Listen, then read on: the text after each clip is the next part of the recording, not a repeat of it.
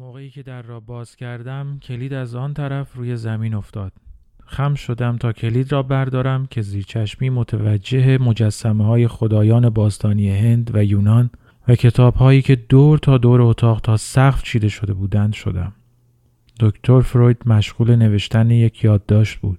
او به اینکه به من نگاهی بکند با دست من را به سمت مبلی بلند که می‌شد روی آن دراز کشید هدایت کرد. سیگاری که کنار لب داشت خاموش بود و با این حال از دودی که فضا را مهالود کرده بود معلوم بود که تا همین چند لحظه قبل مشغول کشیدن بوده است. روی مب دراز کشیدم و چشمهای خود را بستم. اسم من را از لیست مراجعین چهارشنبه خواند و گفت که باید آقای فلانی باشم. بله جوابش را دادم. پرسید که چه مشکلی پای من را به مطب او باز کرده است؟ چرا باید رازهای خود را با این مرد ناشناس در میان بگذارم؟ او چقدر قابل اعتماد است؟ اگر مانند همسرم از نقط ضعفهایم علیه خودم استفاده کند چه؟ اگر به آشنایانم رازم را بگوید یا آن تقلب را به پلیس خبر دهد و یا اصلا به کشیش بگوید چه؟ اصلا آیا او دوست من است یا فقط یک مزدور است که از رنج مردم زندگی می کند؟ اگر او به من اهمیتی می‌داد قطعا بیمزد من را می‌دید. اصلا چه کسی خود او را روانکاوی می کند؟ از کجا معلوم در سر خود خیالاتی برای من ندارد؟ شاید او یک بیمار است که این گونه به آدمهای آسیب خورده ای مثل من نزدیک می شود اما شاید هم چیزی بوده که دوستم اون را به من پیشنهاد کرد. دکتر فروید که فقط صدایش می آمد و در نقطه کور اتاق نشسته بود از من پرسید در پادکست امروز و همینطور پادکست بعد علی فیروزآبادی استاد روانپزشکی دانشگاه شیراز و دکتر عاطفه کمالو روان درمانگر شناختی و استاد مدعوف دانشگاه تهران مهمان من خواهند بود. از آنها خواهم پرسید که در اتاق روانکاوی چه میگذرد؟ مراحل بهبود چیست؟ آیا آسیب روانی قابل درمان است؟ قسمت اول آسیب یا تروما چیست؟ قطعات موسیقی این پادکست به ترتیب از کفم رها با اجرای محمد رضا لطفی و خورشید قصد ساخته الکساندر تسافسمن و با صدای پاول میخایلوف است.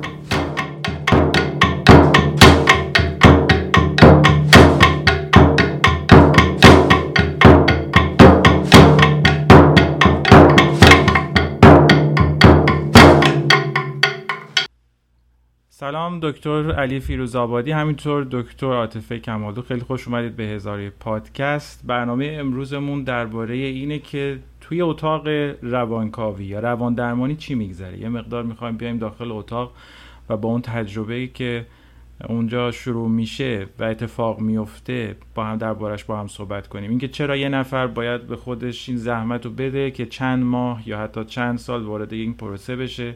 و اینکه برامون بگید آیا تو اتاق شما یه تخت فرویدی یه گوشه هست که مریض میاد اونجا دراز می‌کشه و بعد شما پشت سرش میشینید و شروع می‌کنید سوال در مورد کودکیش پرسیدن و یا نه؟ خواهش می‌کنم. خیلی ممنون از دعوتتون و خوش آمد میگم به خانم دکتر کمالو که حضورشون در این بحث حتما به قنای این مطلب خواهد افزود و از نظراتشون استفاده می‌کنیم. و می‌دونم که در این مورد صرفای خیلی مفید و مناسبی برای افراد آسیب دیده و کسانی که منتظرن ببینن ما در این مورد چی میگیم دارن. ببینید قبل از اینکه درمان اختلالات مرتبط با آسیب در اتاق درمان به رسمیت شناخته بشه. شما از روانکاوی شروع کردید. من می‌خوام همینجا از همینجا نقطه شروع رو بگذارم و بگم که توی پادکست قبلی هم به شکل خیلی خلاصه به مطلب پرداختم که در درمان بیمارانی که آسیب دیده میدند و اتفاقا تاریخچه روانکاوی هم با این شروع شد. فروید و همکارش جوزف بروئر به افرادی برخوردن که در اون زمان بهشون می‌گفتن افراد مبتلا به هیستریا یا هیستریک که بعدا شدن اختلال تبدیلی یا conversion disorder که اینها دلیلی برای اون علائمی که داشتند متخصصین اون زمان نمی‌دانستند و نمیفهمیدن اینها چرا با این علائم بدنی مراجعه می‌کنن که کسی نمی‌تونه دلیلش رو پیدا بکنه؟ فروید و بروئر به این نتیجه رسیدن من خیلی خلاصه میگم به این نتیجه رسیدن که زیربنای علائم هیستریا برمیگرده به سوابق گذشته فرد و آسیب هایی که در گذشته به شکل عینی و عملی تجربه کرده. اما زمانی که مراجعین فروید زیاد و زیادتر شدند و فروید با حجم عظیمی از این گزارش خاطرات آسیب روبرو شد یک دفعه این برای خود فروید هم شاکین بود و از خودش پرسید که آیا انقدر آسیب در زمان کودکی و تجربه تروماهای جنسی اینجوری که این بیماران میگن اینقدر شایع در ابتدا فروید فکر می‌کرد آره همین اندازه شایع هست. اما از اونجایی که محافل روانپزشکی به صورت اخص و جامعه به صورت عام هنوز هم خیلی از جوامع پذیرای این گزارشان نیستند پذیرای این نبود و روانکاوی هم در مراحل اولیه نشر و نمای خودش بود و داشت نوز می‌گرفت. فروید حس کرد که اگر پافشاری کنه در زمینه درستی این خاطرات و اسیر بودن این خاطرات شاید با واکنش منفی که از طرف همکارانش می‌گیره که گرفت در یکی دو جلسه ای که این گزارش ها رو داد روانکاوی بره به محاق و در نطفه خفه بشه و با یک سخت جنینی روبرو بشه که اصلا تولدی در کار نباشه در روانکاوی. پس فروید به نفع یک نظریه دیگه از نظریه ابتدایی خودش که اصطلاحا بهش میگن سداکشن توری یا نظریه اقوا دست برداشت. و اومد انگار که این میز رو برگردوند.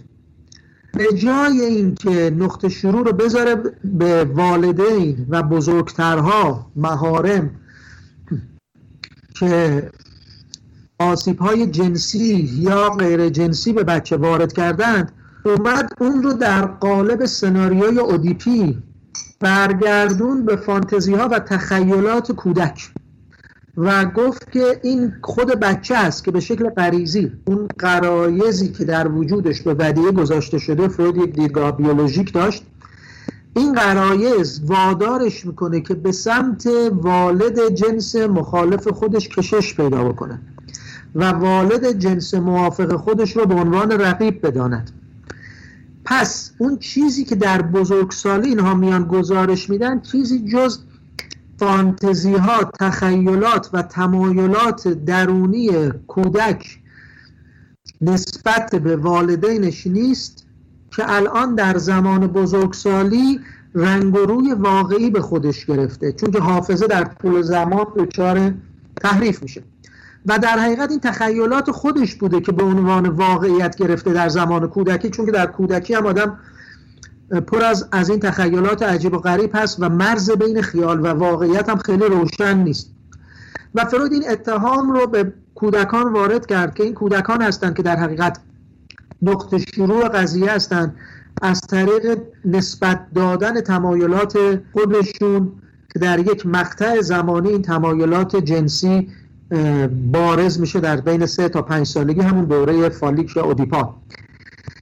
و افرود این عقب نشینی بزرگ رو انجام داد و بعد گفت که دیگه هدف روانکاوی این نیست که ما با واقعیت بیرونی کار کنه بلکه بیشتر هدفش کار کردن با همین تخیلات فانتزی ها و تمایلاتی هست که الان ما در اتاق درمان باید چکار کنیم؟ به تصیح و تنظیم اونها اقدام کنیم که بچه یک سناریوی دیگه ای رو بتونه جایگزین این سناریوی زمان بچگی بکنه و به درک نسبتا بزرگ سالانه از اون تمایلات خودش دست پیدا بکنه و بتونه از تمایلات کودکانه غیر واقع بینانه مبنی بر تصاحب والد جنس مخالف خودش دست برداره و بره دنبال در حقیقت معشوق بالغانه خودش از اون فضا در بیاد.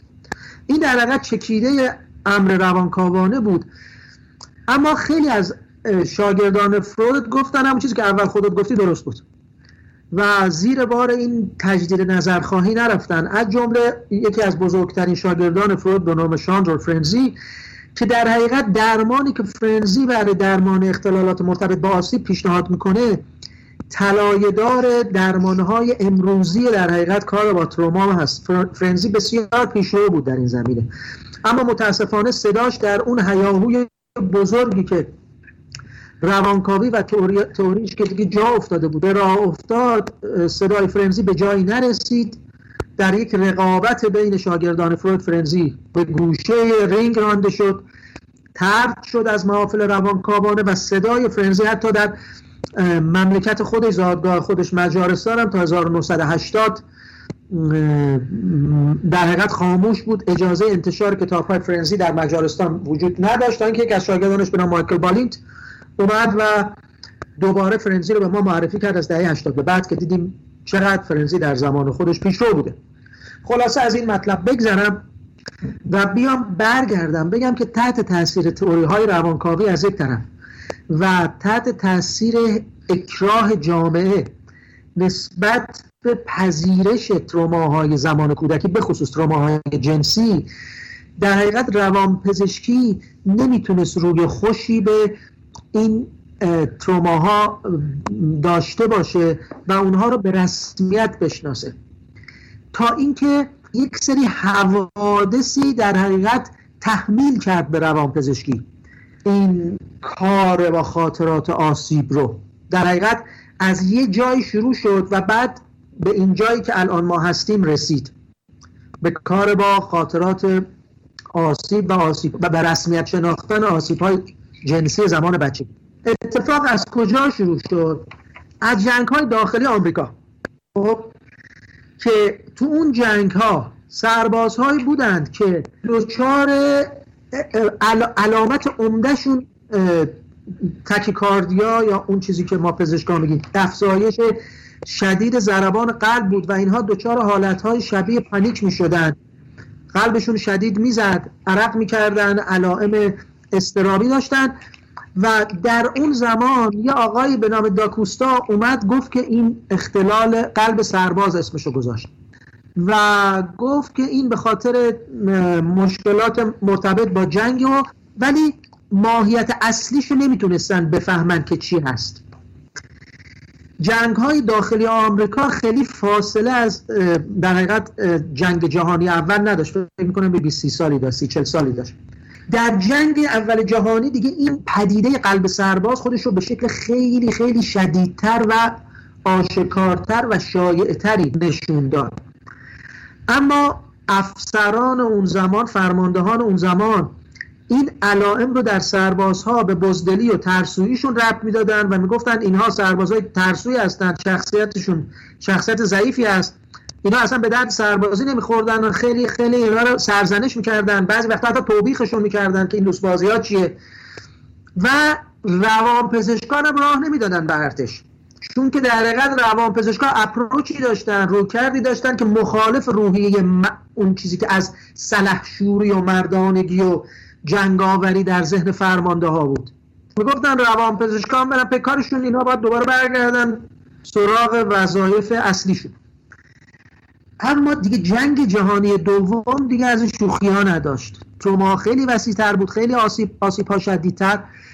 و برای اولین بار رد پای روانپزشک ها در این مشکلات مرتبط با جنگ پیدا شد. اما تحت تاثیر باز تعالیم فرویدی و روانکاوی اون روانپزشکانی که با سربازهایی که آسیب جنگ دیده بودن کار می‌کردن می‌گفتن اینها در حقیقت ترومای جنگ باعث یادآوری و بالا اومدن همون تعارضات اودیپی زمان بچگی میشه. یعنی می اومدن باز وصلش می‌کردن به اون تخیلات. می‌گفتن درسته این تروما هست این ترومایی که الان وارد شده اتفاق افتاده. اما این اینا رو بر میگردونه تداعی کننده تعارضات اودیپی زمان بچگی است و اینا رو باید باز روانکاوی کنیم. خلاصه این بود در یک زمانی. ولی می‌خوام این رو بگم. من می‌خوام بحثم اینجا ختم کنم برسیم. می‌خوام به تو هم صحبت کنن. خلاصه می‌خوام بگم در ابتدا این جنگ بود که به شکل در حقیقت یه موهبت عمل کرد که باعث شد تروما به رسمیت شناخته بشه و اصطلاحی از دل این جنگ جهانی دوم بیرون اومد.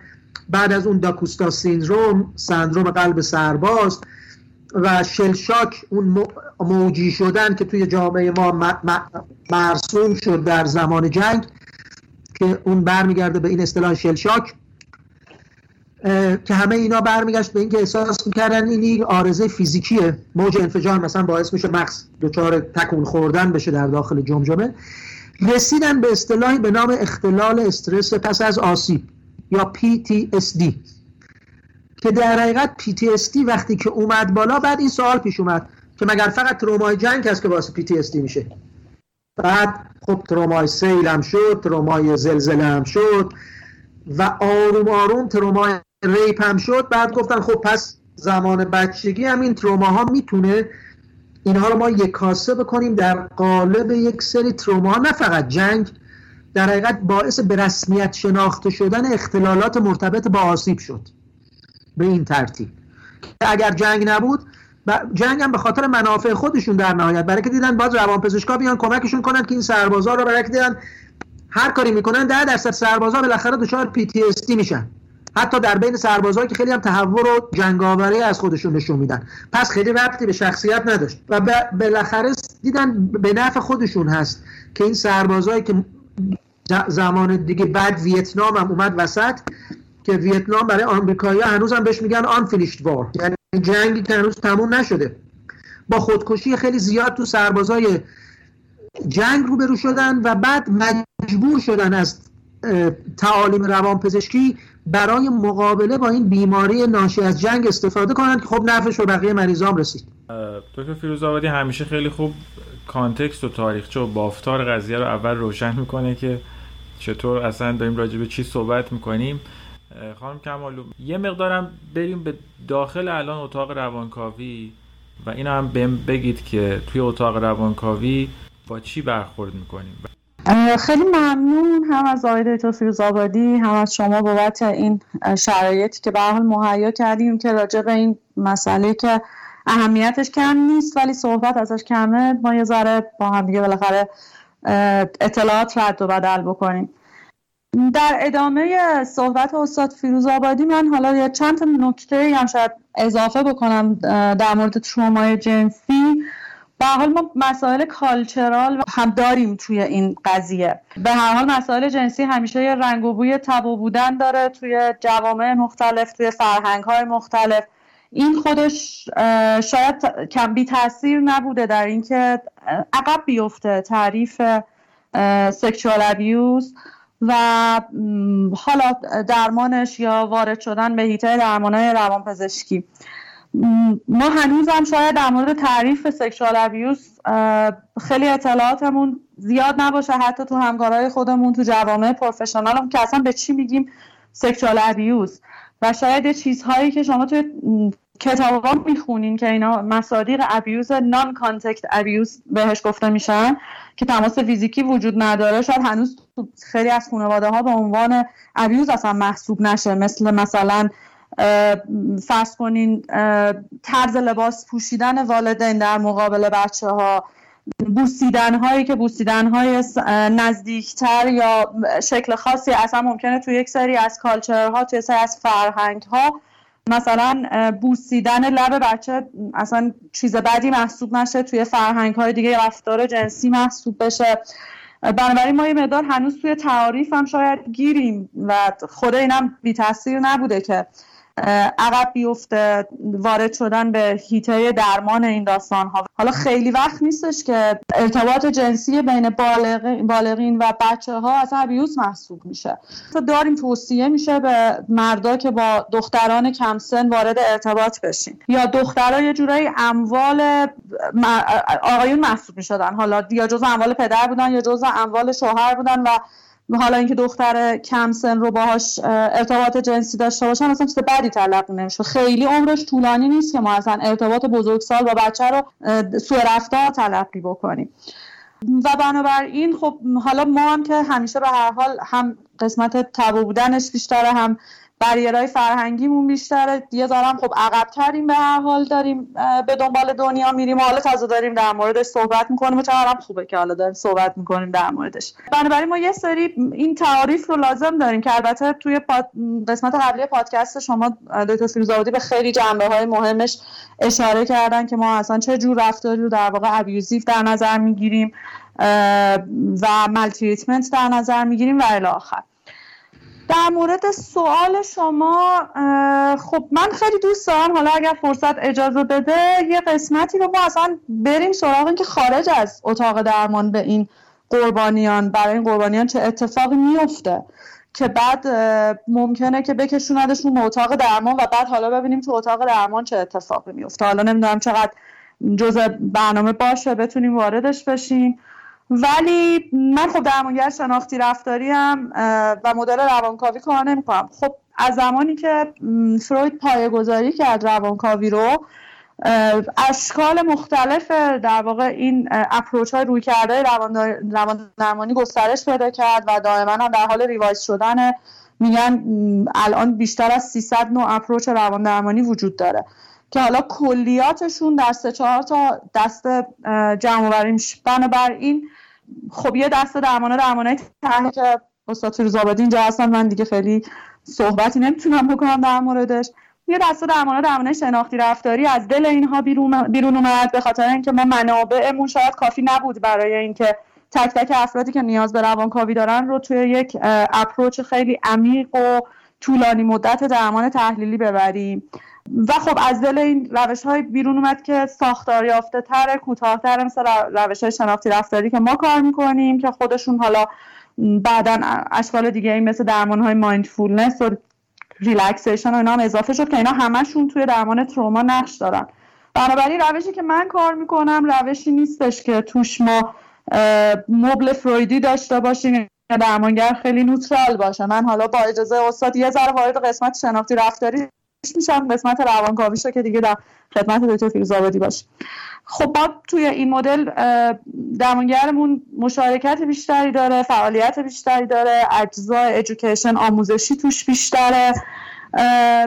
و حالا جزئیاتش رو اجازه بدین که اینجا من باز نکنم و یه مقداری جلوتر وارد حالا تکنیک ها یا کارهایی که می‌کنیم بشیم ولی ما دو تا صندلی داریم روبروی مراجعمون میشینیم. گاهی اوقات یه تخت وایت بوردی کاغذ یادداشتی هم داریم و روی مهارت هایی که قرار یاد بگیریم یاد بدیم و یاد بگیریم مشارکتی بریم جلو هدف گذاری کنیم کار می‌کنیم. آیا اون مراجعه شما یک بیم بهش کلمه بیمار اطلاق میشه یا فقط مراجعه هست؟ کسی که برای مشکل آسیب دیدگی روانی مراجعه می‌کنه آیا ما کلمه بیمار رو می‌تونیم استفاده چون تو انگلیسی استفاده می‌کنن میگن پیشنت برای هر دوش چه مشکل فیزیکی چه خب ببینید این سوال شما خیلی سوال مهمیه چون اون مرز بین نرمالیتی و ابنرمالیتی رو در روان پزشکی روانشناسی در هدف قرار میده. ما یکی از مباحث پایه و مهممون اصلا اینه که خب همه آدما از نظر همه خصوصیات تیفن شما از نظر عصبانیت یک تیف دارین تو آدم ما کدوم عصبانیت رو دیگه بیماری تلقی می‌کنیم یا پاتولوژیک تلقی می‌کنیم و نیازمند مداخله و intervention می‌دونیم. خب این این مناقشه است واقعا.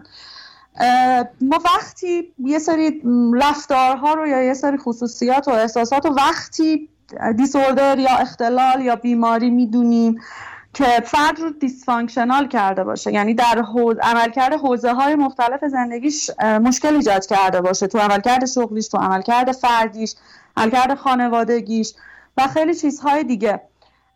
بنابراین نمی‌تونیم بگیم هر کسی مراجعه می‌کنه label بیمار رو می‌تونیم بهش بزنیم. نمی‌تونیم بگیم که نه اینا بیمار نیستن و مراجع هستن ممکنه شدت این مشکلاتی که ایجاد میشه به حدی برسه که dysfunctional بکنه فرد و یا اینکه این dysfunction یا حالا اون اختلال عملکردی که در واقع ایجاد می‌کنه شدتش شاید انقدر نباشه ولی به هر حال برای فرد داره تنش ایجاد می‌کنه که کشوندتش به اتاق درمان. اینه که فرقی خیلی نمی‌کنه.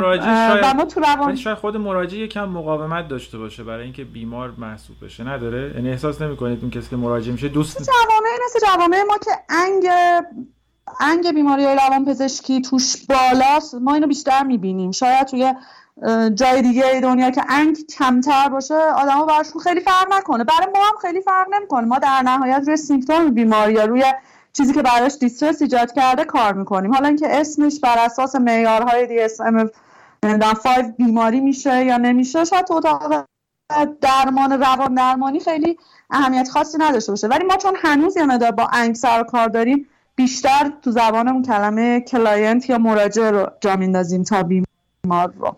اصلا مگه کسی هست که ترامای بچگی نداشته باشه؟ یعنی حالا من بعد از اینکه تجربه حالا زندگی توی کشور دیگه رو پیدا کردم یه مقدار برام موضوع از یه جنبه تغییر کرد که خیلیاش فرهنگی نیست یا حتی به کشور وابسته نیست. اینجا هم دیدم این مسئله رو.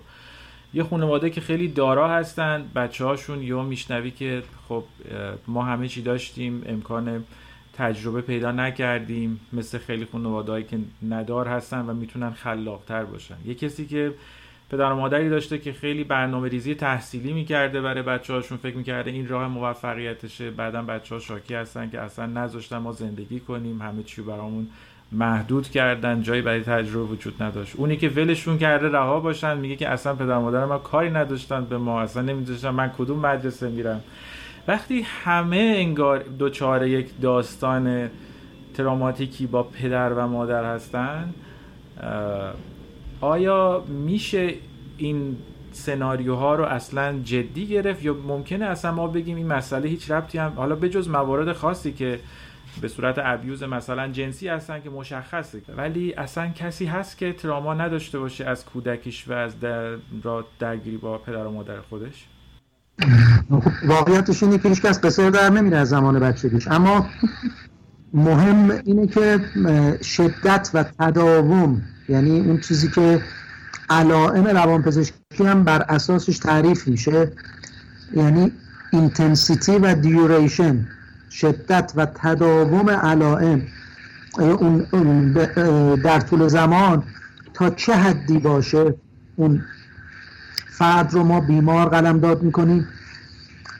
و تروما هم در حقیقت میاد و با یک ارگانیسمی برخورد می‌کنه که این ارگانیسم معنایی از تروما در ذهنش ازش برداشت میشه. که بسته به شخصیت اون فرد هم این معنا می‌تونه متفاوت باشه و اینکه تروما در چه کانتکستی اعمال شده باشه. برمیگردم به صحبت هم در مورد اون PTSD در سربازها. اشاره کردم که به یک رقم تقریبا نسبتا ثابت در درصدی می‌رسیدن. خب این تروما همه سربازا این تروما رو میخوردن ولی خب چرا همه اینجوری نمی‌شدن؟ این برمیگشت به اون ساختار در حقیقت شخصیتی و ژنتیکی این سربازها و زمینه ای که این تروما درش مطرح می‌شد که اینها رو متفاوت می‌کنه. ما داریم خانواده هایی رو حتما خانم کمالو هم تجربیاتشون رو در این زمینه به اشتراک می‌ذارم من خیلی دارم مراجعینی که برادرهایی هستند که فاصله سنی زیادی هم ندارن. در معرض تروماهای مشترکی هم قرار داشتن. مثلا برادرهایی که اومدن خانه و با جسد بیجان پدر روبرو شدن که خودکشی کرده بود. یه برادر دچار علائم شدید روانشناختی میشه و یه برادر وقتی که شما میبینیدش می‌بینی که از خیلی از افراد سالم حتی بهتره. یعنی اون تروما نه تنها باعث نشده که از نظر شخصیتی و روانشناختی از محلال پیدا کنه بلکه انگار آب دیده ترش کرده مقاوم ترش کرده. این تفاوت های فردی بین انسان هاست. و اینجا توی پرانتز بگم قرار نیست که اگر مراجعینی این صحبت های ما رو میشنوند الان خودشون رو سرزنش کنن بگن من حتما جز اون آدم های ضعیف بودم که که ضعف خودم بوده مشکل چهار مشکل شدم. نه این نیست اصلا. ما نمی‌دانیم خیلی از این عوامل چه چیزهایی هستن. دقیقا مثل ویروس کرونایی که ما الان باش درگیریم دیگه. هممون در معرضش هستیم دیگه. ولی اینکه چه کسی بگیرد چه کسی نگیرد و اونهایی که می‌گیرن با چه شدتی بگیرن نیاز به بستری شدن داشته باشن چه کسانی متاسفانه فوت کنن به عوامل خیلی پیچیده ای بستگی داره که این در مورد هر بیماری صادقه. نه تنها اختلالات مرتبط با آسیب که قرار نیست کسانی که دچار این مشکل میشن احساس کنن از بقیه چیزی کم داشتن یا ضعف شخصیتی داشتن یا تقصیر خودشون بوده. نه این اصلا نیست.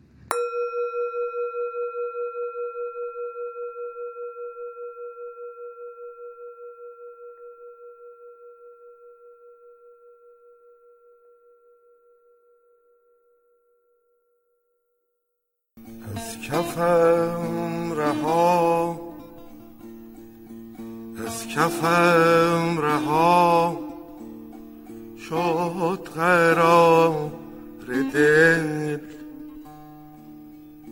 از کفم رها شد قرار دل.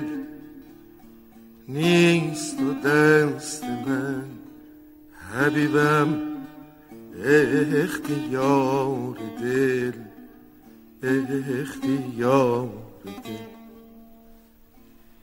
هیز و هرز گرد ضد اهل درد گشت زیندران عزیزم در مدار دل در مدار از کفم رها شد قرار دل. نیست و دست من حبیبم اختیار دل. عزیزم اختیار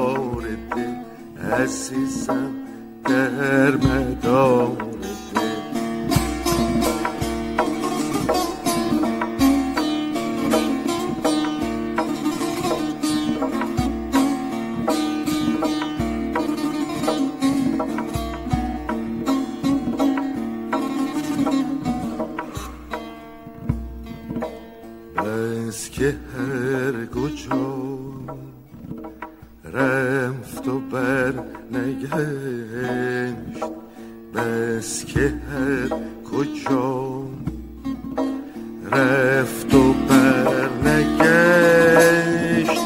دینگ شد سفید حبیبم.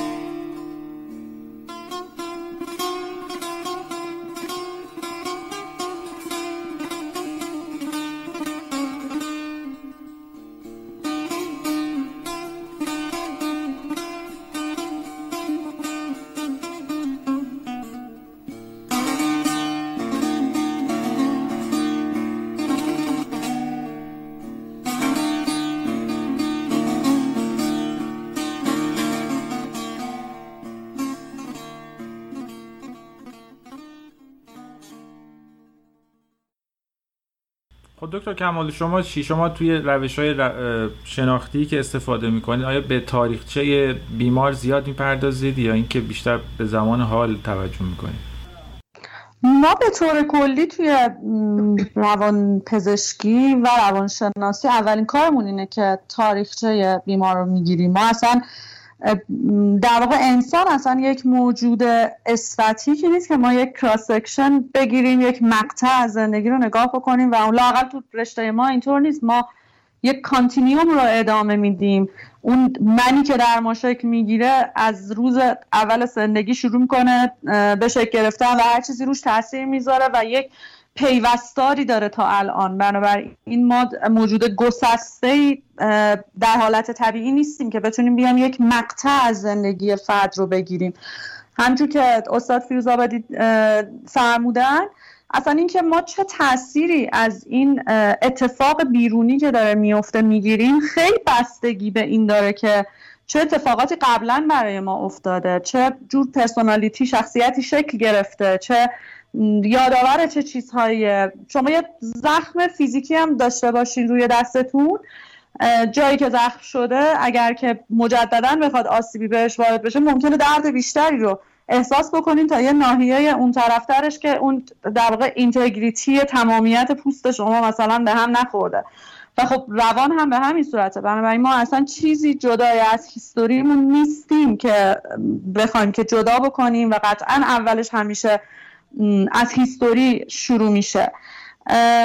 و همینجور که استاد فرمودن و شما خودتون هم فرمودی من همیشه اینو به مراجعه میگم به پدر مادر میگم که شما پدر مادر اولا قرار نیست پرفکت باشن و قرار نیستش که ایرادی تو کارشونه اون هم اولین تجربه به هر حال زیستنشونه و مثل همه موجودات دارن از زمان تولد تا زمان حالا فوتشون یاد می‌گیرن و رشد می‌کنن.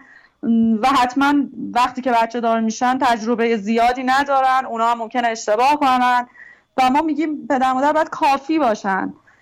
بنابراین ما parenting و فرزند پروری نداریم که توش بچه احساس بدی نداشته باشه. و یا اینکه حتی مثلا آسیب ندیده باشه البته خب هر احساس بدی قرار نیست آسیب باشه ولی نداریم معمولا. به علاوه اینکه پدر مادر اصلا خیلی وقتا مراقب هم که باشن بلد هم که باشن چون بچه ها سرشتشون با هم دیگه فرق می‌کنه خیلی وقتا پدر مادر اصلا نمی‌دونن که الان این کارو بکنن به نفع بچه است یا این کارو بکنن آسیب زننده به بچه است ممکنه یه جمله رو به یه بچهشون بگن. این باعث بشه که اون انگیزش برای تلاش کردن نمی‌دونم درس خوندن بیشتر بشه. همین جمله رو به بچه بعدی میگن برای اون حامله بازدارنده میشه.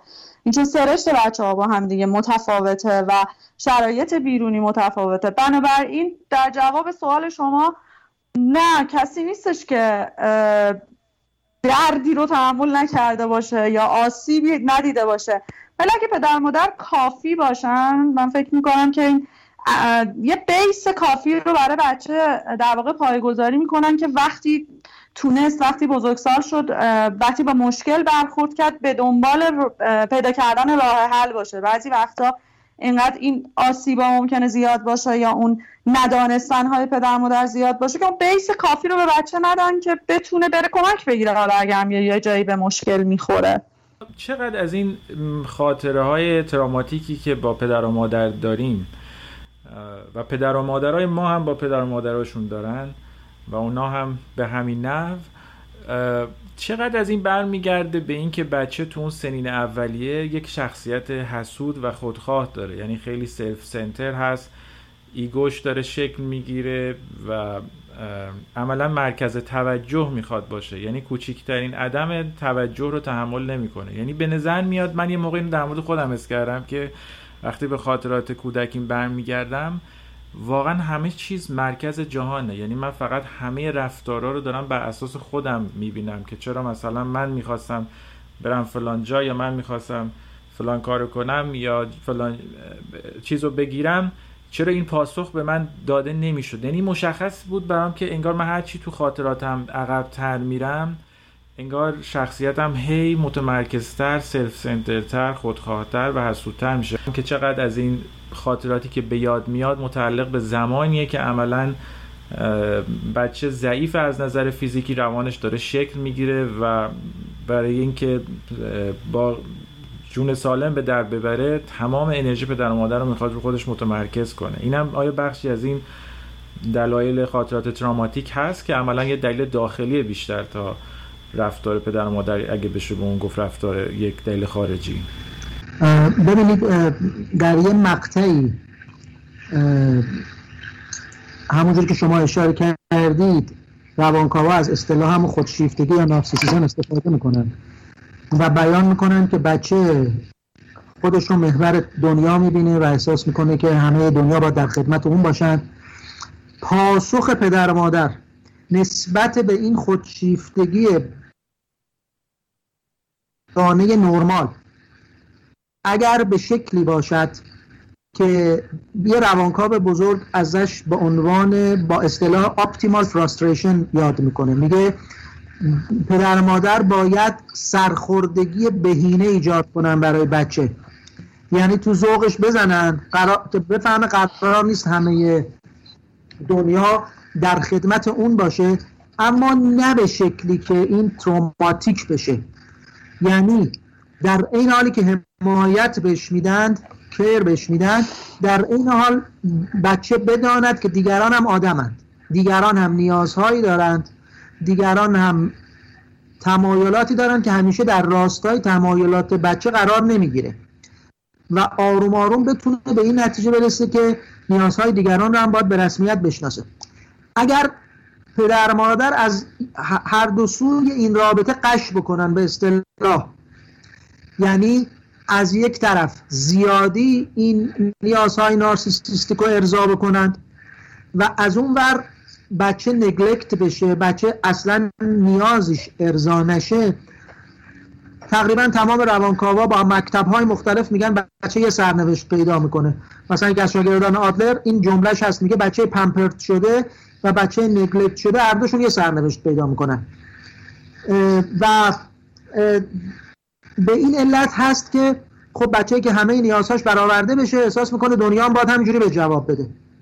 بالغانه رشد پیدا نمی‌کنه. اون بچه هم که نگلکت شده که خب محرومیت داره. احساس می‌کنه باید باز بره یقه دنیا رو بگیره محرومیت هاش ارضا بکنه. در هیچ کدام از اینا اون سرخوردگی بهینه اتفاق نیفتاده. و میگن پدر مادر استرسی رو باید روی بچه اعمال بکنند در قالب همین سرخوردگی های بهینه که مثال می‌زنن. بعضی ها میگن شبیه این استرسی که ما روی این ازوله دو سر بازو می‌ذاریم. که من اگر هر روز دنبل بزنم این استرس باعث میشه این رشد پیدا بکنه قوی بشه. ولی اگر یه وزنه 20 کیلویی روش بذارم این پاره میشه. اگر اصلا هم ازش استفاده نکنم بعد از یه مدت آتروفی میشه لاغر میشه. رفتار پدر و مادر هم بچه باید به این ترتیب باشه. نه استرس زیاد روش بذارن که پاره بشه نه از اون ور هیچ استرسی روش نذارن که شلوول بمونه و آتروفی بشه. اون استرس اون سرخوردگی بهینه باعث میشه که روح روان بچه تقویت. دکتر کمال شما هم برای خودشیفتگی توی تحلیلایی که انجام می‌دید با مراجعاتون جایگاه قائل هستید؟ حتما می‌پردازیم. ببینید حالا سمت ما تعریفش در واقع این میشه که میگن یک optimal level of stress باید بچه تحمل بکنه که این الان در مطالعات neuroscience هم اثبات شده که یک مقدار بهینه از استرس رو بچه باید داشته باشه تا تکامل سلول مغز اتفاق بیفته. کمتر از این استرس و بیشتر از این استرس تکامل مغز رو مختل می‌کنه. چطور میشه این مقدار بهینش رو پیدا کرد؟ یعنی چی؟ یعنی... این خیلی فعال سختیه. این این همین داستانیه که الان کلا روانشناسی روانپزشکی به دنبالش از همه این کارهایی که ما می‌کنیم که بیایم در واقع والدین رو یه جورایی درمان بکنیم. یک سری از این کانفلیکت ها رو حل بکنیم برای اینه که این استرس کم و زیاد نشه دیگه. چون اینا خیلی به درون خود والدین هم در واقع ارتباط داره. این چجوری پیدا می‌کنه؟ ما تو پزشکی که به طور کلی نسبت به شما مهندسا خیلی کمتر یک روش های objective و عدد و رقم مشخصی داریم. تو روان پزشکی دیگه بقیه رشته ها هم کمتر ما. cut point این چجوری که شما پرسیدین داریم. خودش بحث مفصلی رو میطلبه و همین داستانیه که چیکار بکنیم که تروما وارد نکنیم از اون ورم neglect وارد نکنیم که خب این خیلی هم آموزش پرنتینگ لازم داره هم از روی در واقع خروجی و نمی‌دونم رفتاری که بچه نشون میده یه وقتایی ما می‌تونیم بفهم چون اصلا فرد با فردش هم فرق می‌کنه. و همین که بالاخره پدر و مادر خودشون تعارضاتشون حل شده یا مثلا استرس خودشون یا تعارضات خودشون یا مدل ارتباطی خودشون که ارتباط سالمی نیست میاد روی اتچمنتشون با بچه و مراقبتشون تاثیر می‌ذاره. خیلی مثال یه مثال بزنید که از یه شرایطی که استرس مناسبی برای بچه ایجاد کنه. مثلا ما جامعه پر استرسی هستیم برای کنکور برای موفق شدن اول شدن هزار جور استرس های رو بچه ها می‌ذاریم که معتقدیم شاید براشون هم مفید باشه. یه مثال میشه زد از یه استرس مفید یعنی چی؟ وقتی در موردش حرف می‌زنیم. ببین من اول یه, چیز کلی خدمت شما بگم. ببین ما چی رو میگیم؟ تروما. هر احساس بدی که تروما نیست. هر نمی‌دونم زخمی که تروما پزشکی هم ما فیزیکال هم نظر بگیریم که هر زخم و درد و مثلا چیزی که تروما نیست.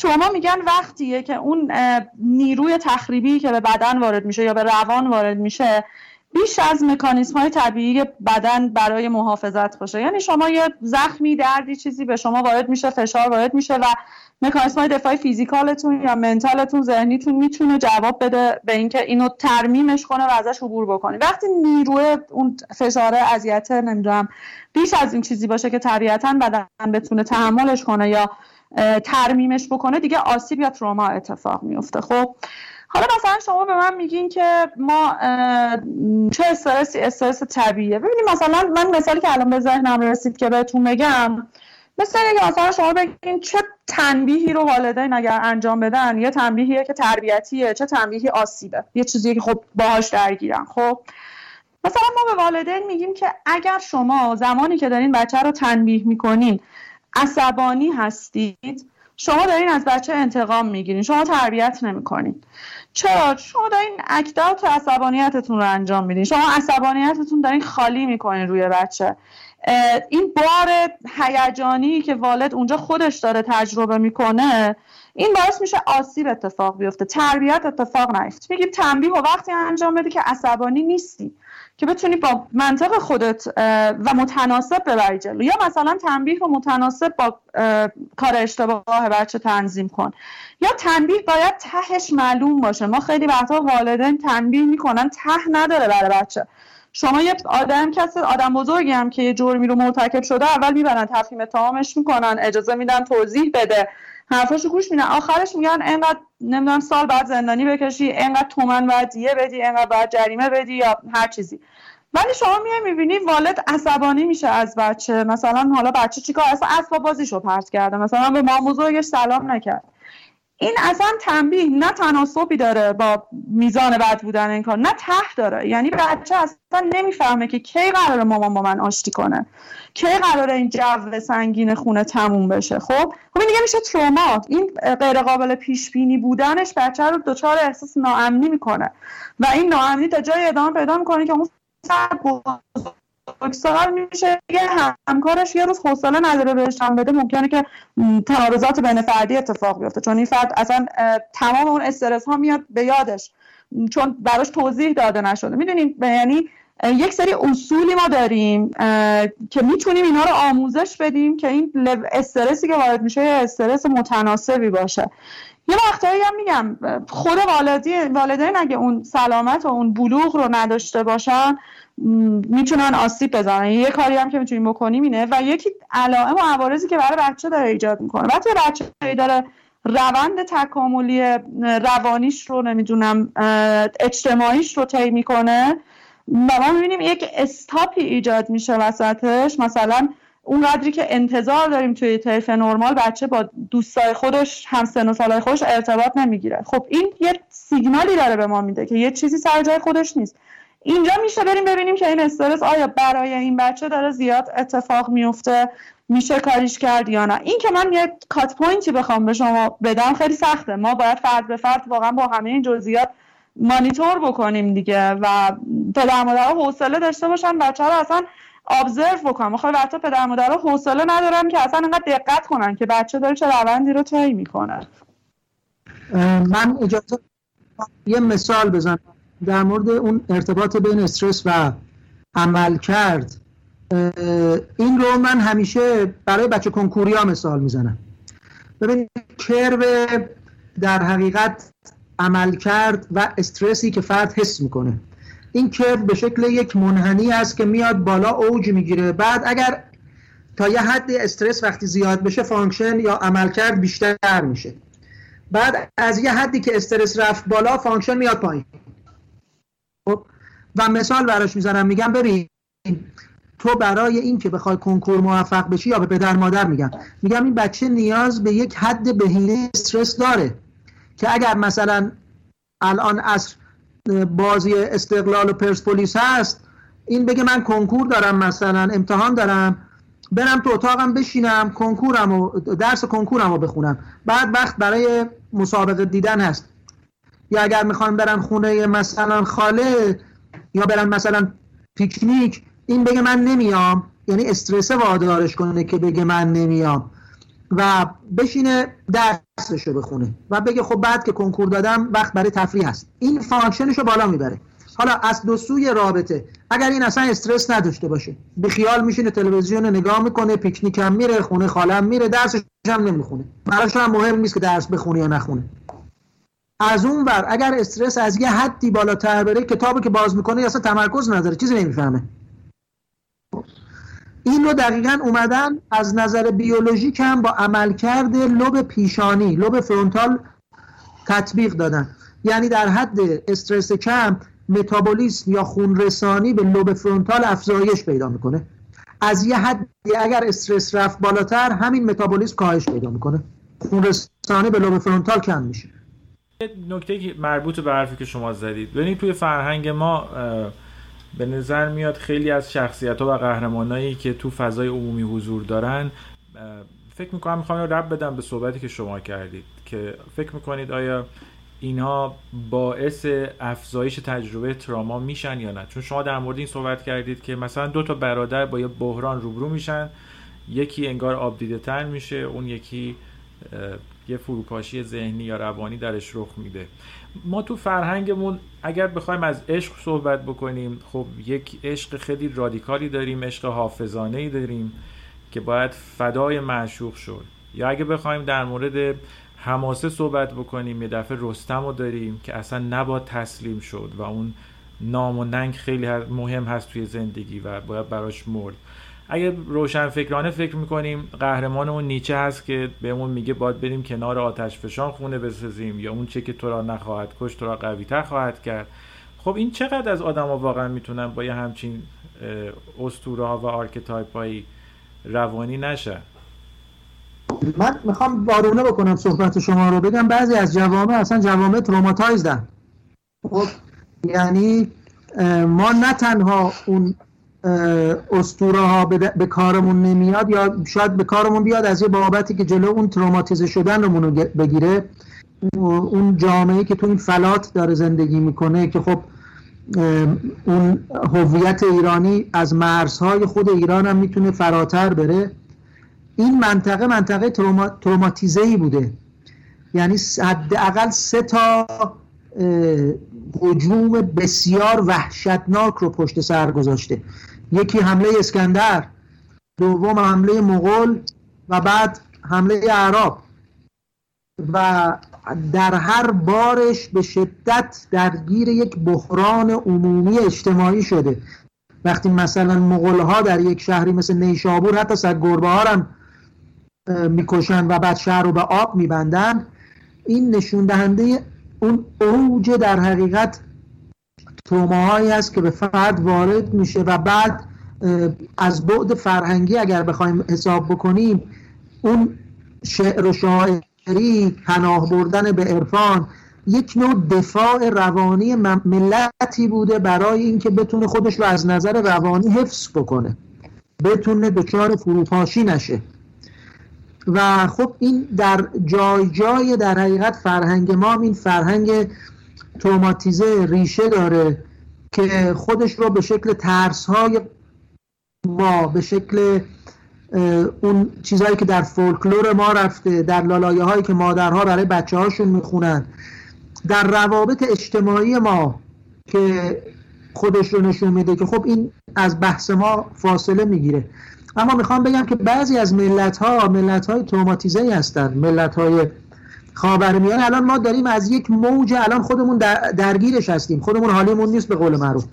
خود خاورمیانه داره از یک موج تروما داره رد میشه. این برمیگرده گفتم برمیگرده به اون خاطره جمعی یک ملت تروماتیزه که خیلی نباید بهش خورده گرفت برای که مصیبت های زیادی رو در طول تاریخ از سر گذرونده. و این بدل به یک ناخودآگاه جمعی شده درش. ما حالا بگم خوشبختانه خب شاید بیانصافی باشه که چرا من در برابر کسانی دیگه که مصیبت زده هستن لفظ خوشبختانه رو به کار می‌گیرن. ولی خب ماها فعلا ازش دور موندیم. ولی مثلا در یک کشوری مثل سوریه مثل کودکان افغان مثل حتی بچه های عراقی اینها با یک جامعه بحران زده ای روبرو هستن که سرشار از تروماست. یعنی تروماهایی که وقتی که بچه میاد مثلا می‌بینه که همین تازگی بود که یک مدرسه مدرسه شیعه نشینی از هزاره ها رو طالبان بمباران کرد و بسیاری از بچه ها در اون مدرسه کشته شدن. خب این کسانی که باز بازمانده هستن بچه هایی که شاهد این صحنه ها هستن اینها سالم رر نمیان. بسیاری از اینها بعدا دو اتاق درمان اگر که شانس بیارن سر کلشون پیدا میشه. که ماها باید به عنوان اختلالات مرتبط با آسیب درمانشون بکنیم. و بعضی هم بعدا اشاره خواهم کرد که توی پادکست قبلی هم مثلث قربانی و مرتکب رو مطرح کردم که بعضی از اینها مرتکبین آینده هستند بعضی از اینها جلادان آینده هستند که بعد قربانیان دیگه می سازند متاسفانه. مثالش زیاد است ملت هایی که تحت ستم بودن و بعد خودشون تبدیل به ستمگر شدن. خانم کمالو فکر می‌کنید جا خالی نیست برای یه سری اسطوره ها و داستان ها و یا مدل ها و archetype های معمولی تر یعنی یه کمی کمتر قهرمان به اون اندازه ای که حافظ هست یا رستم هست؟ یعنی فکر می‌کنید یه همچین فرهنگی که یکم قهرمان های معمولی تری رو بتونه خلق کنه آیا تراماهاش یه خورده کمتر نمیشه؟ منم مثل دکتر فیروزآبادی فکر می‌کنم الان که می‌پرسین داشتم می‌کردم که بیشتر از اینکه اسطوره ها تروما ایجاد بکنن تروما ها اسطوره ایجاد می‌کنن. می‌دونین وقتی که واسطه اون حالات ارست توقف تکاملی که اتفاق میفته تصویر فرد نسبت به خودش تغییر می‌کنه اعتماد به نفسش تغییر می‌کنه. این و این مکانیزم های دفاعی مورد نیاز شاید. که من یک استوره ایدئالیزه شده داشته باشم و پناه ببرم به این چیزا. می‌دونید چرا اینو میگم؟ یه مقدار مثلا میگم. فرض کنید اگر توی جامعه یه باور عمومی یا اون چیزی که بیشتر راجبش حرف زده میشه اینه که آن چیزی که تو را نکشد تو را قوی تر می‌کند. خب یه نفر که توی واقع با تراما یا یه شرایط سخت واقعا آسیب می‌بینه. یعنی واقعا او را می‌کشد و قوی تر نمی‌کند. ببخشید من فقط یه پرانتز ایجاد کنم. این حرف چیه؟ مثل حرف خیلی از فلاسفه علمی نیست. این غلطه. ولی می‌خوام بگم یعنی می‌بینید چون اینو نشونه یه وضعیت روانی جمع دیگه. وقتی مثلا شما می‌بینید خیلی ها این رو میگن یعنی به عنوان یک ضرب المثل در اومده شما موقع می‌تونید ببینید که این به زندگی این مردم چجوری نگاه ببینید این نکته رو من بگم. در تروما ببین تروما ها رو همون تعریفی که خانم کمالو ارائه کردن میشه از نظر کمی هم به تروماهای ملایم متوسط و شدید و تروماهایی که توی روان پزشکی بهش میگن کاتاستروفیک یعنی تروماهایی که دیگه دیگه از این حرفا رد تقسیم کرد. ببینید وقتی ما صحبت از تروماهای کاتاستروفیک می‌کنیم که در اختلالات مرتبط با آسیب ما با این دست از تروماها سر کار داریم. دیگه اینکه فرد بشکنه یا نشکنه مطرح نیست. سوال این نیست که میشکند یا نمیشکند. سوال اینه کی میشکنه. خب تفاوت های فردی بیشتر روی زمان شکستن تفاوت ایجاد می‌کنن نه در مورد شکستن یا شکستن خب منظورشون من فکر می‌کنم اون شکلگیری ولیو سیستم جامعه است. یعنی میگن که ما وقتی که بیایم و یک زجر کشیدن رو تبدیل به ارزش بکنیم. شاید افراد به جای اینکه وقتی دارن اذیت میشن یه فکری به حال خودشون بکنن. انتظارشون از خودشون این نباشه که من باید دووم بیارم و ارزشمندی به اینه که من زیر هر فشاری دووم بیارم.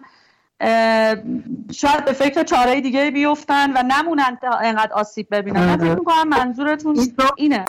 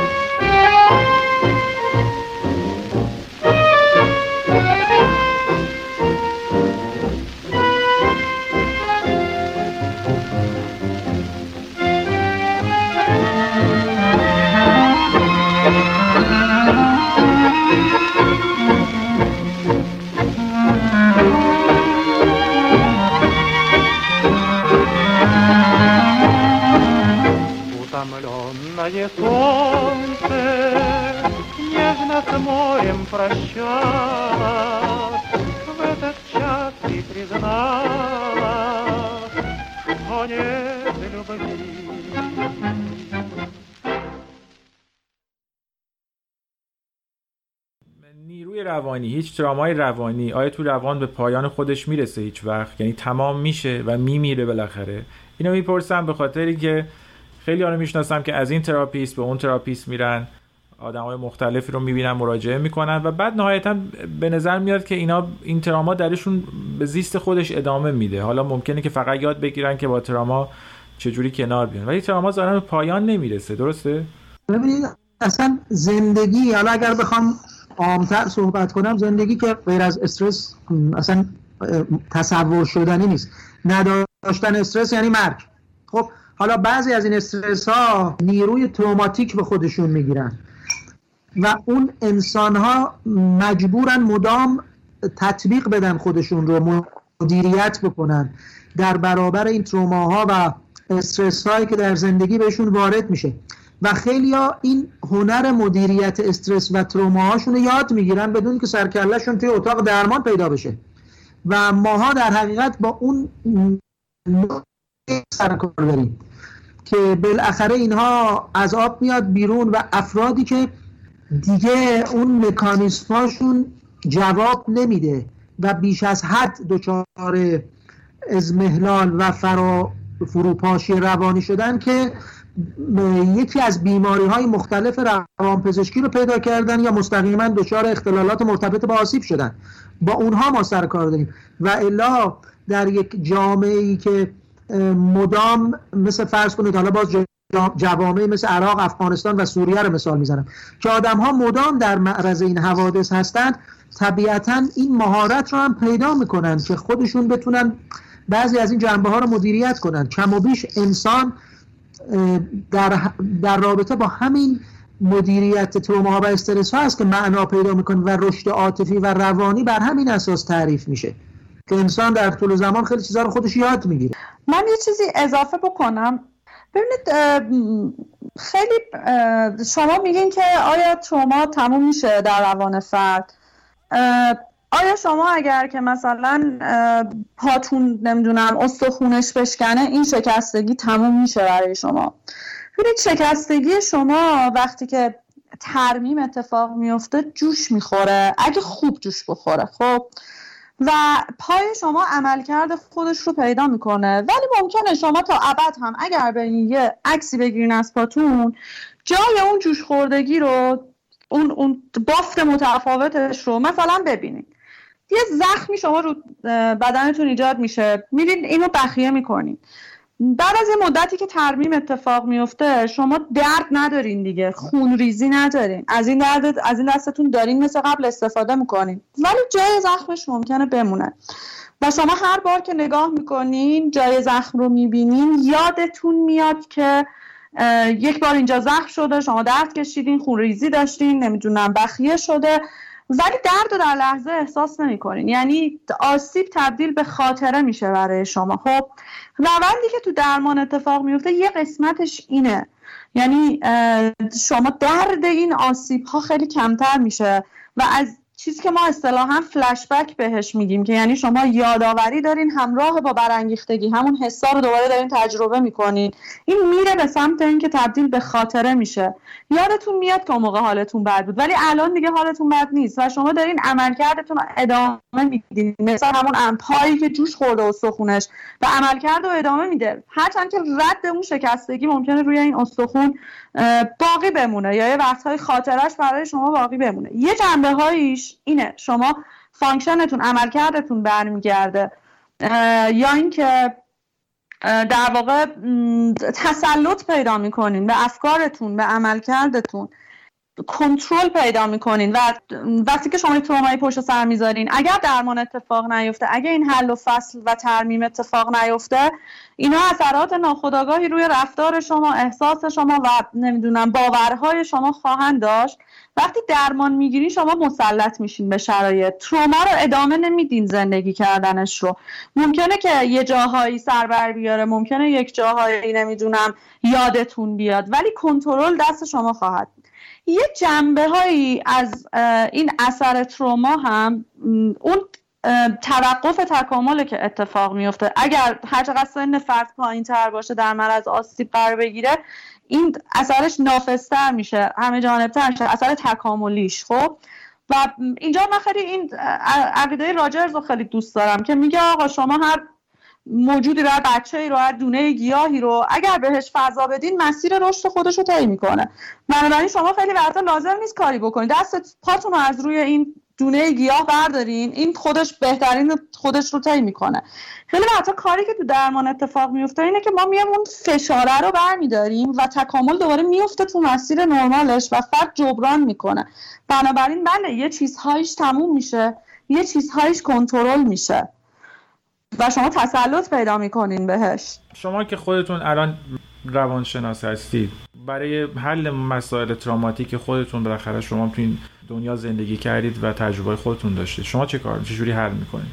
ما میریم پیش therapist ای خودمون دیگه. ما هم میریم پیش therapist خودمون. ما, هم... ما هم یک مفهومی داریم. ما یه مفهومی داریم توی کار خودمون. بهش میگن آسیب نیابتی.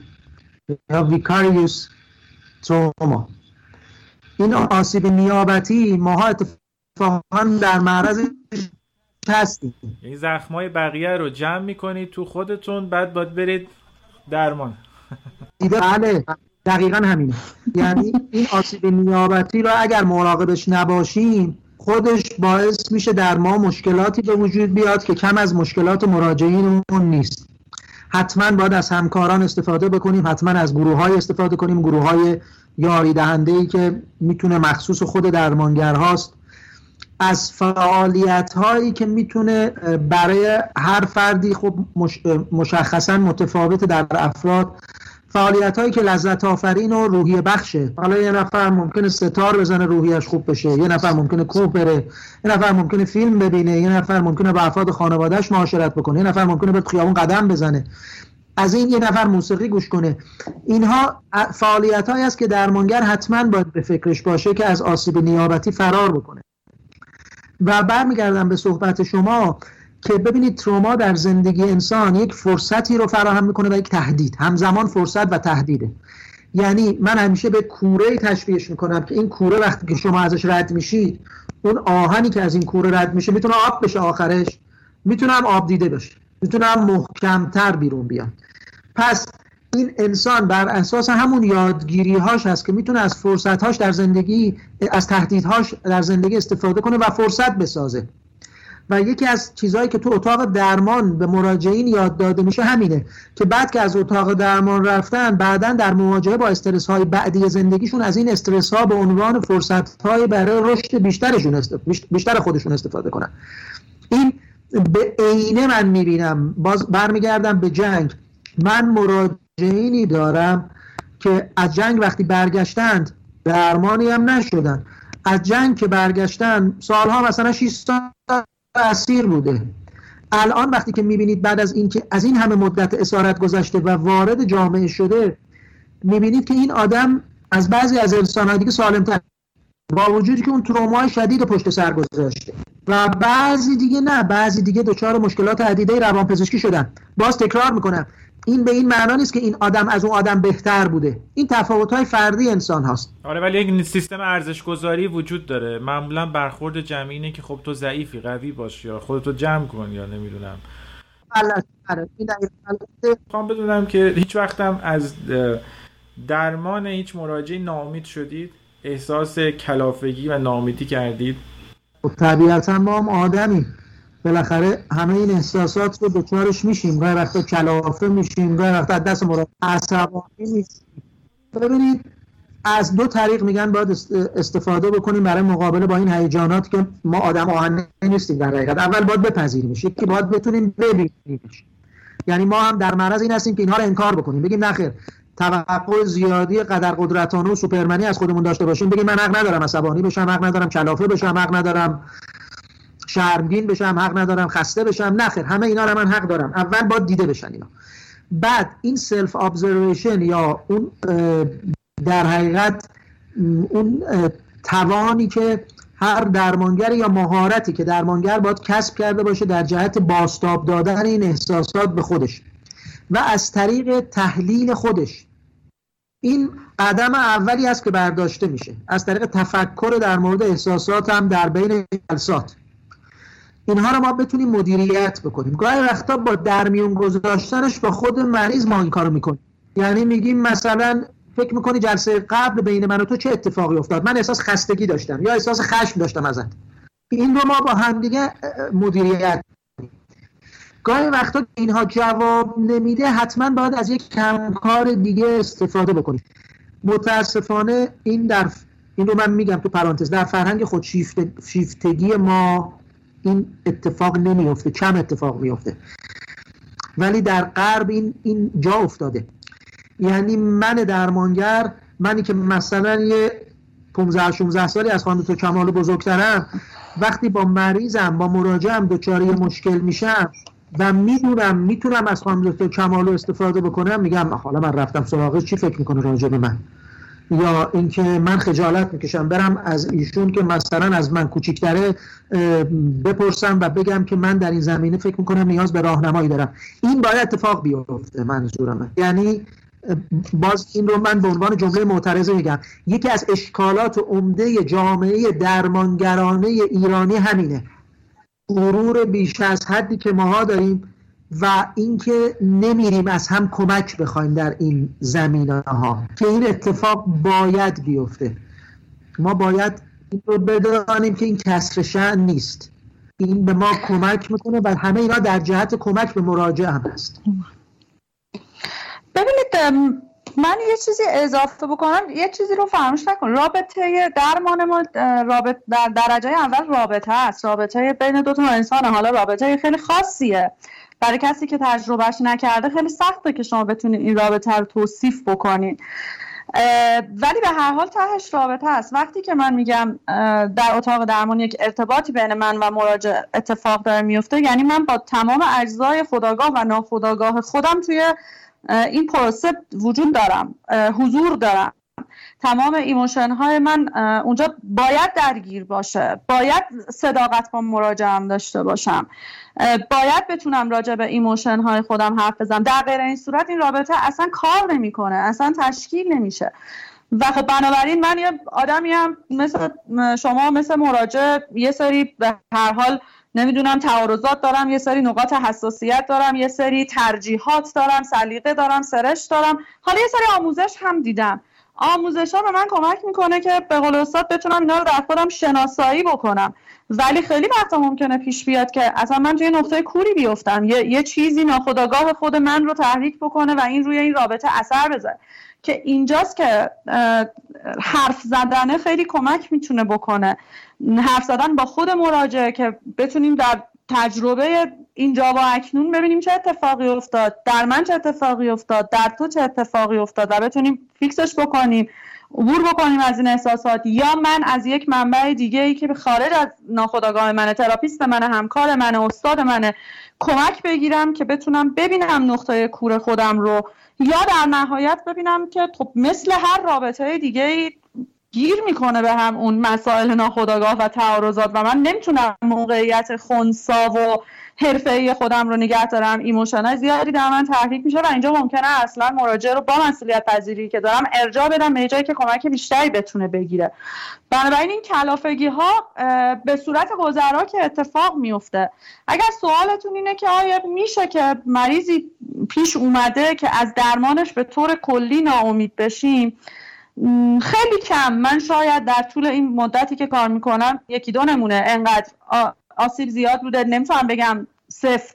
ولی شاید از یه حدی بیشتر نشه کمک کرد. ولی در همون حدش رو بازم میشه کمک کرد. مهمترین نشونش اینه که مراجع داره میاد. یک به هر حال سودی می‌بره که میاد. هرچند که اون نتیجه دل بخواهی که من می‌خوام ازش به دست نیاد. ولی بالاخره یه کارایی میشه. وقتی هم جواب می‌گیرید احتمالا با یه مسئله دیگه روبرو میشید که این بیمارا به شما وابسته میشن. یعنی یه ارتباط عاطفی با شما برقرار می‌کنن که اصلا می‌خوان شما همیشه احتمالا در دسترسشون باشید یا کمک کنید بهشون. اینطوری هم هست؟ خیلی بسته. ببینید درمان اگر که در مسیر درست خودش پیش بره هدف ما در نهایت اینه که فرد فردیت پیدا بکنه و بتونه یک رابطه بالغانه ای رو شکل بده. من قرار نیست توی درمان بیام. وابستگی مراجع رو از منابع بیرونی بردارم بیارم منتقلش کنم تو اتاق درمان. یا آسیبهاش اینجا تکرار شه یا وابستگیش اینجا تکرار شه. من قرار کمکش کنم که بتونه فردیت و استقلال خودش رو پیدا کنه تسلط خودش رو روی زندگی پیدا بکنه. در این شرایط اگر بتونم این رسالت خودم رو درست انجام بدم این اتفاق نمیافته که بخواد قطع درمان داستان. وقتی پروسه درمان درست جلو میره مریض یواش یواش میره به سمت اینکه خودش بر زندگی خودش بر روان خودش مسلط بشه. و می‌خواد که اصلا بره دنبال فردیت خودش. اگه قرار باشه مراجعه به من وابسته بشه حالا استاد فیروزادی بیشتر می‌تونن کمک کنن ولی من تجربه اینه که درمان درست پیش نرفته. فقط ما جابجا جا کردیم. مشکل رو از یه جای دیگه به داخل اتاق درمان. دقیقا همینطوری که اشاره کردن خانم دکتر کماندو این برمیگرده به اون مراحل اتاق درمان که توی پادکست های بعدی حتما بهش می‌رسیم. این در مرحله انتهایی درمان که مرحله سومش هست اتفاقا کار با همین نیازهای وابستگانی مراجع هست که بتونه دوباره به سمت زندگی برگرده. خداحافظی خیلی مناسب و محترمانه با درمانگرش داشته باشه. دقیقا شبیه به همون خداحافظی که شما با معلمت داری که می‌تونی می‌دونی الان دیگه میری یه کلاس بالاتر. و اینکه دیگه وارد جامعه بشه. و از قرار گرفتن در نقش قربانی دیگه پرهیز کنه و بتونه یک زندگی خلاقانه ای رو شروع بکنه. این در حقیقت هنر درمانگره. یعنی اون اتفاقی که در اتاق درمان میفته بخشش به این در برمیگرده که چطور فرد رو از خاطرات گذشته جدا بکنه و دیگه این خاطرات به قول مثالی که خانم دکتر کمالو زدن زخم خونچکانی نباشه. فقط اسکاری باشه که هر از گاهی که نگاه می‌کنه یادش بیفته. و بعد زندگی تازه ای رو شروع یه فصل تازه رو شروع کنه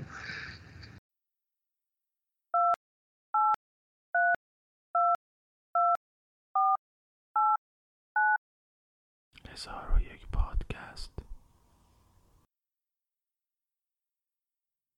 میگم الان این پادکستمون الان شد تقریبا یک ساعت. خب ما هنوز وارد اتاق درمان نشدیم.